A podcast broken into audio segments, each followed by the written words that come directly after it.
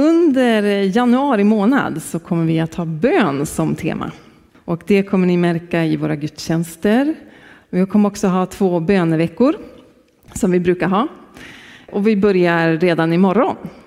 Så från och med imorgon så är det halv sju varje kväll så är ni jättevälkomna hit till kyrkan på bön. Här, vi kommer hålla till här i kyrksalen. Och måndag till lördag och sen på söndagarna klockan 11 så har vi gudstjänst med inslag och bön.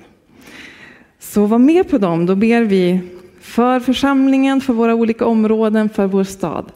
Så kom och var med. Ni kommer också att se att vi kommer ha tema bön under hela året också när vi går igenom våra årsaktiviteter. Vi kommer också att ha tema bibel, uppmuntra till bibelläsning. Och jag tänker att bön och bibel, det går ju verkligen hand i hand. Och vi ska koppla ihop de två nu. Och jag tänker att ni också ska få vara delaktiga under den här predikan. Det finns en bibelvers som jag har fastnat vid inför det här årsskiftet och inför det här året som kommer. Och vid, vid ett årsskifte så är det ju ett tillfälle då man ofta tittar tillbaka på det som har varit, men man också blickar framåt på det som kommer. Och inför det här årsskiftet så har jag levt med det här bibelordet. Det ni hittar i Filipperbrevet kapitel 4. Så ni som har bibeln med er kan få slå upp. Filipperbrevet 4 och vers 6. Bekymra er inte för något, utan låt Gud få veta alla era önskningar genom bön och åkallan med tacksägelse. Utifrån det här bibelordet så tänker jag att vi ska göra en DBS. Det står för Discovery Bible Studies. Och det är liksom en, en väldigt enkel bibelstudieteknik. Och den bygger på att läsa, förstå och praktisera Bibeln. Och jag har bett Magdalena spela här, du kan få vänta lite bara. Om ett tag ska hon få spela. Och vi ska få liksom tänka på det här bibelordet. Men här ser ni en bild. Den här tekniken den är väldigt enkel. Vi har pratat om den tidigare i församlingen, men det var ett tag sedan nu. Så det kanske är nytt för en del. Och det här kan man göra i sin egna stund tillsammans med Gud, men man kan också göra det i, tillsammans med andra, i cellgruppen till exempel. Ett jättebra eh, tips att göra i cellgruppen, att dela med sig av till varandra. Och man kan använda papper och penna, för det blir väldigt konkret då. Nu har vi inte papper och penna, så vi ska, och vi ska bara ta en kort stund nu. Men när du är hemma ensam eller i cellgruppen så var ett tips är att testa det här med papper och penna. Då gör man så här, man tar ett papper och penna och så pappret delar man in i tre kolumner. Det behöver inte vara så här avancerat. Man gör tre kolumner bara. Och så den första kolumnen, där skriver man bibeltext. Och där är då tanken att man läser bibelordet som man har valt och så ska man skriva ner det bibelordet för hand ord för ord, precis som det står. Och tanken med det är att i och med att jag skriver ner så blir det att jag läser flera gånger och det blir automatiskt en repetition och en, en, en memorering av bibelordet. Och nästa steg, nästa kolumn, där står det mina ord.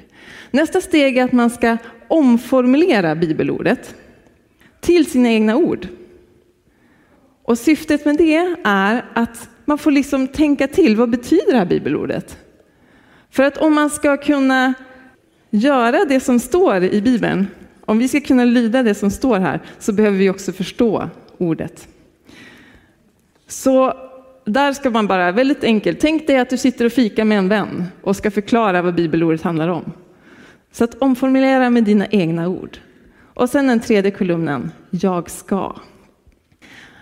Där ber man Gud visa vad han vill säga till dig i det här bibelordet. Vad innebär det här bibelordet för dig och ditt liv?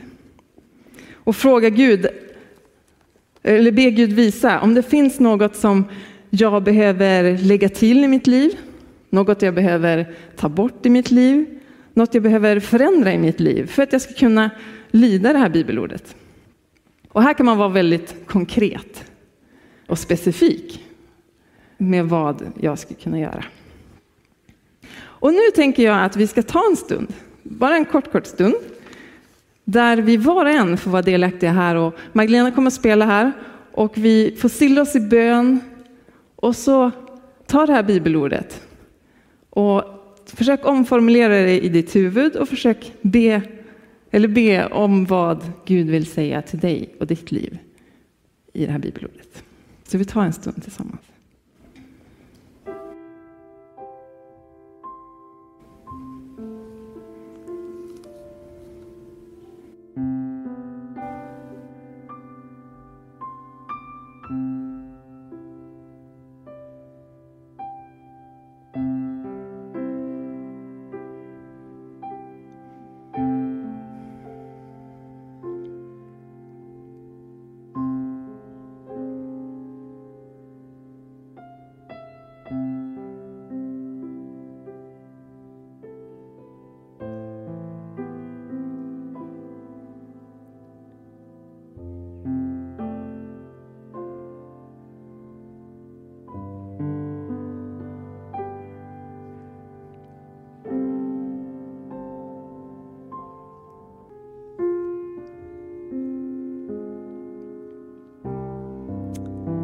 Gud, jag tackar dig för att du vill tala till oss var och en genom ditt ord.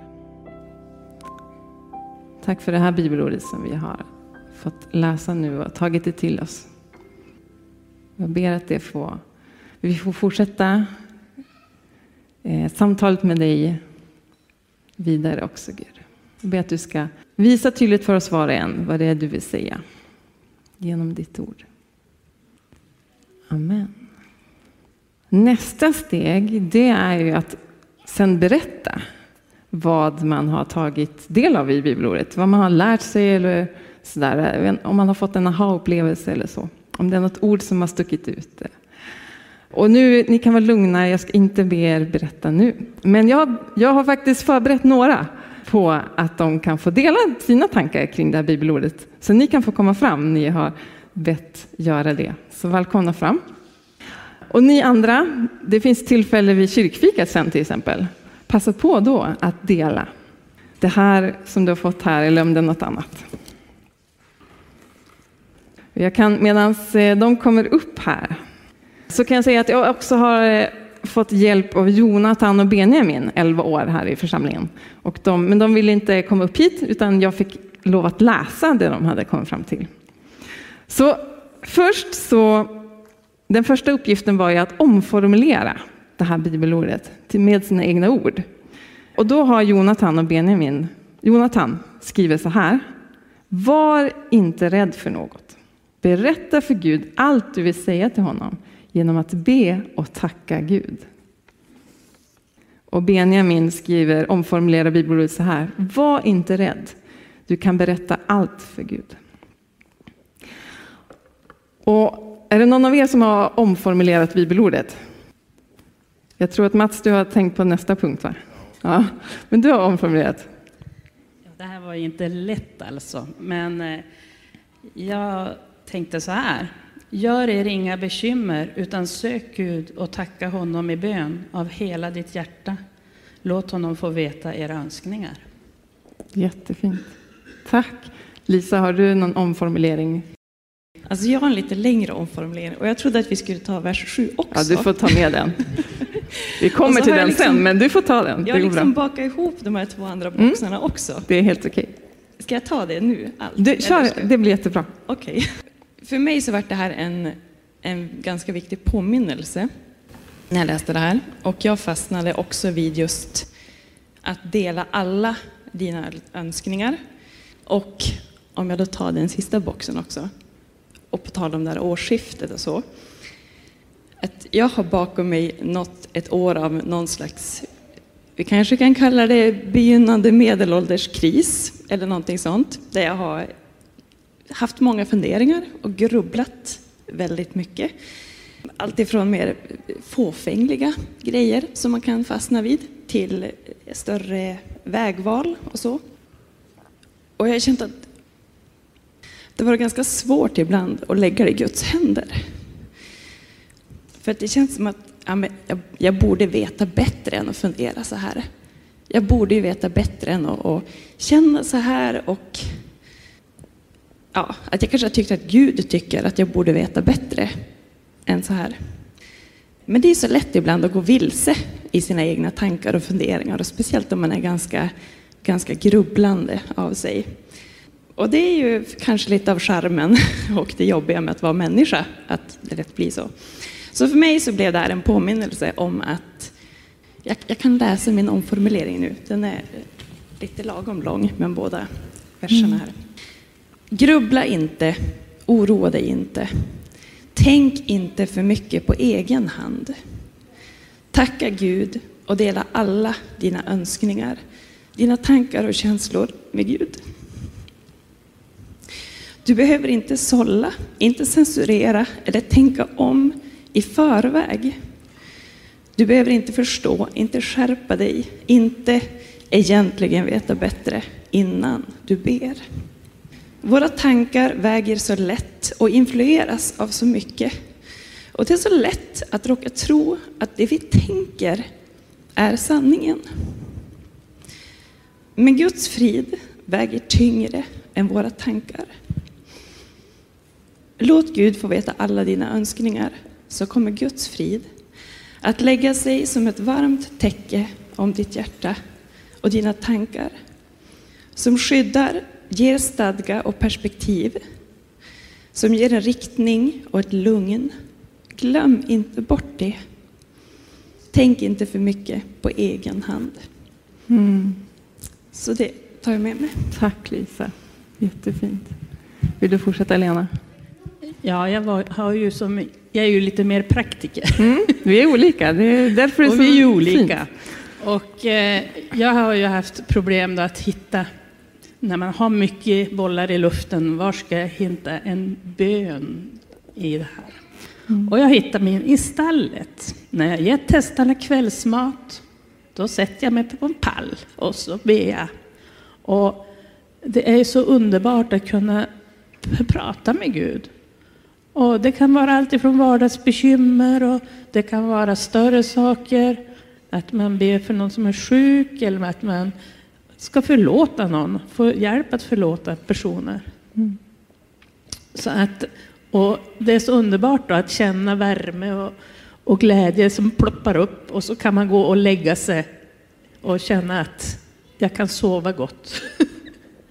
så att Olle brukar tycka ibland att jag är lite länge i stallet, men det beror lite på vilka samtal vi har, jag och Gud. Ja, tack snälla. Mats? Ja, jag hade ju kanske inte tänkt som, ja, jag har inte någon omformulering, men Nej, det är okej. Okay. det blev så här att ehm, ja, jag fick frågan om att om jag skulle vara med här så det dröjde inte så värst länge så dök det upp en bibelperson i mina tankar som fick vara med om det här att lämna alla sina bekymmer till Gud. Det är ju så att det jag först vill säga att vi får ju komma till Gud oavsett vad vi är i för belägenhet eller vad vi är i för sinnesstämning. Och det är skönt att få tala fritt ur hjärtat till Gud, eller hur? Att man inte behöver komma med fina ord utan man får säga precis som man har det. Mm. Om man är besviken eller arg eller förtvivlad. Eller om man är glad för den delen. Jag tror att Gud vill att vi ska vara uppriktiga. Vi behöver inte ha några välpolerade böner. Och när vi lämnar över våra behov, och det är ju inte alltid så lätt kanske att släppa saker, men då har vi löftet om Guds frid. Och som sagt, när jag fick frågan här så då dök det upp en person i Bibeln som heter Hanna. Ni som läser Bibeln, ni känner till att det var profeten Samuels mamma. Det står om henne i, i första Samuelsboken. Hon var ju i en väldigt besvärlig situation. På den tiden så kunde ju karlar ha mer än en fru och den, hennes man hade två. Hon var den ena. Den andra frun hon födde barn men Hanna var barnlös. Och det var hennes stora sorg. Och det räckte inte med att hon var barnlös utan den andra var dum med henne, retade henne och hånade henne för att hon inte hade några barn. Mm. Hennes man försökte trösta henne men det, det var svårt ändå. Sen var det ju så här att på den där tiden så var det ju, det här var ju innan templet var byggt i Jerusalem så att man gick till ett ställe som hette Silo. Det var där som Herrens, ja, den, den eh, så att säga dåtida, om man ska kalla det, templet fanns och där prästerna var.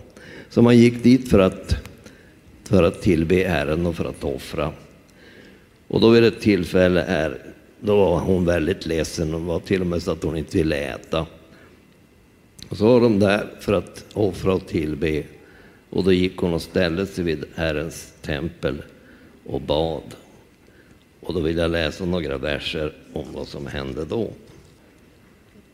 Men det hände en gång i Kilo när de hade ätit offermåltiden tillsammans att Hanna gick till Herrens tempel där prästen Eli satt på sin stol bredvid ingången. Hanna var djupt bedrövad och grät medan hon bad till Herren. Hon gav honom följande löfte. Härskarornas Herre, se till mig din tjänarinna i min stora sorg. Om du kommer ihåg mig, om du inte glömmer bort mig utan ger mig en son, så ska jag ge honom till Herren för hela livet och ingen rakkniv kommer någonsin att röra vid hans huvud. Hon bad länge inför Herren och Eli iakttog hennes läppar. Hon bad tyst för sig själv. Hennes läppar rörde sig, men hennes röst hördes inte. Eli trodde att hon hade druckit sig full. Hur länge ska du bära dig åt som en drucken? frågade han. Se till att du blir nykter. Nej, min herre, jag är en hårt prövad kvinna. Jag har inte druckit något, svarade hon. Jag har lagt fram allt som jag burit på inför Herren. Tro inte att jag är en dålig kvinna. Jag har bett här i min sorg och förtvivlan. Hon fick alltså liksom tömma ur sig inför Gud allt det här som hon bad på, det svåra. Mm. Och då tycker jag det är, så, det är så fint det som Eli säger, för att han inser att han har misstagit sig. Det var inte som han trodde. Och jag tror att det är en hälsning från Gud som han får förmedla. Då säger han, gå i frid.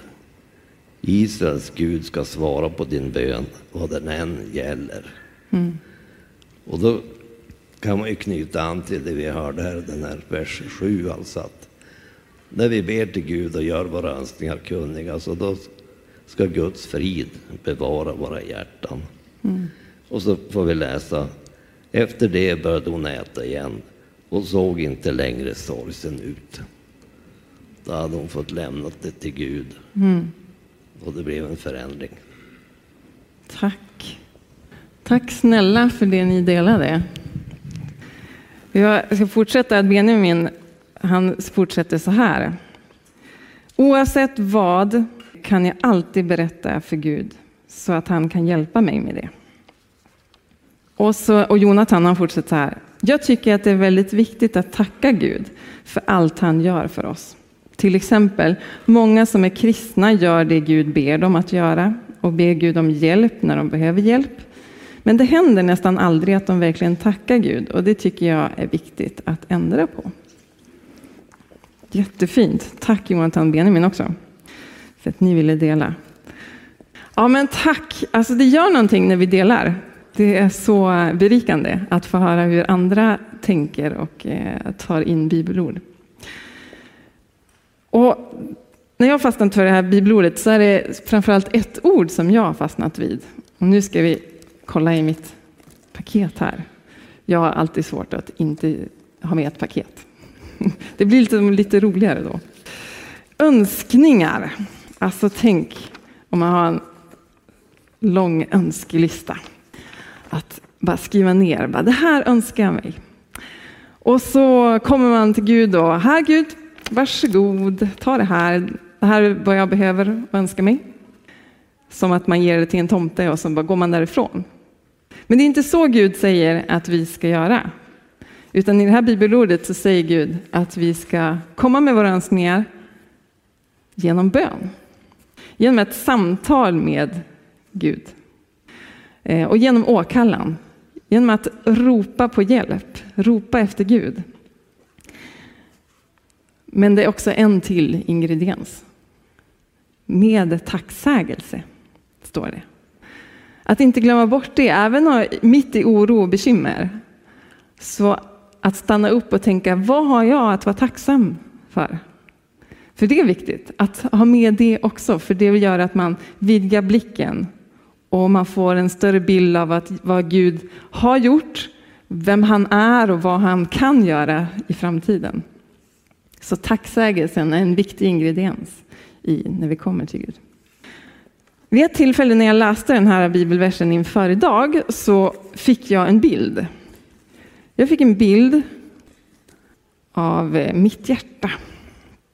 Mitt hjärta som rymmer den här äh, oron och bekymmer som jag har, men också eh, mina behov som jag känner att jag har och mina önskningar, det jag längtar efter. Och jag såg hur, hur mitt hjärta mötte Guds hjärta. Och att det är det som händer i bönen. Hur mitt hjärta får möta Guds hjärta.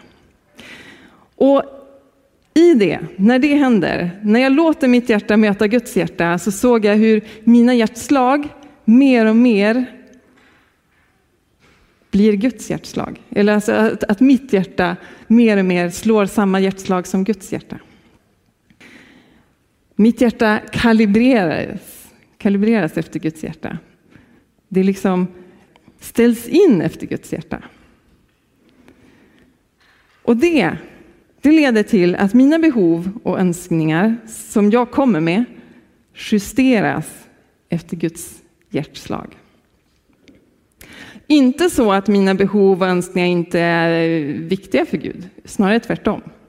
Gud han vill ju, som vi har hört de här berätta här tidigare, vi får, komma, vi får vara ärliga, vi får komma med det vi verkligen har på hjärtat. Det är det Gud vill. Men ibland så kan det ju vara så att det jag känner är mina behov eller önskningar inte är det bästa för mig eller för dem runt omkring mig.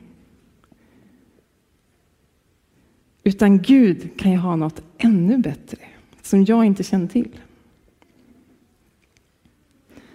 Så när mitt hjärta möter Guds hjärta så justeras min önskan, mina behov, min oro efter Guds hjärta. Det finns ett uttryck som heter villhöver. Jag vet inte om ni har hört det. Det är när man vill ha någonting så mycket så att man känner att, att man behöver det. Fast egentligen behöver man det inte. Man vill bara ha det så mycket så att, ja. Och kanske är det så att det jag känner att jag vill höver inte är det bästa. Utan när jag möter Guds hjärta så känner jag att, ja, okej, okay, det är kanske det här jag behöver. Och när jag då ärligt söker Gud och möter hans hjärta så tänker jag att då det som jag känner att jag önskar, att jag vill ha, att jag är i behov av.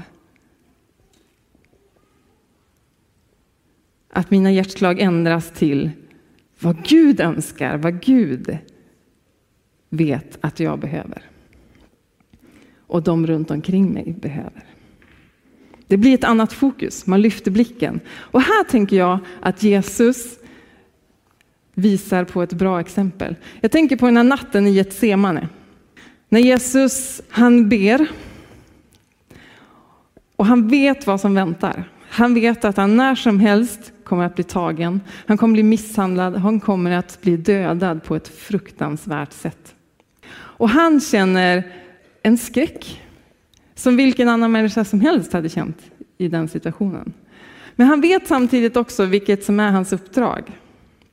Och i det så ber han en bön i Matteus 26 och 39. Då ber Jesus så här. Min far, om det är möjligt, så låt den här bägaren gå förbi mig. Men inte som jag vill, utan som du vill.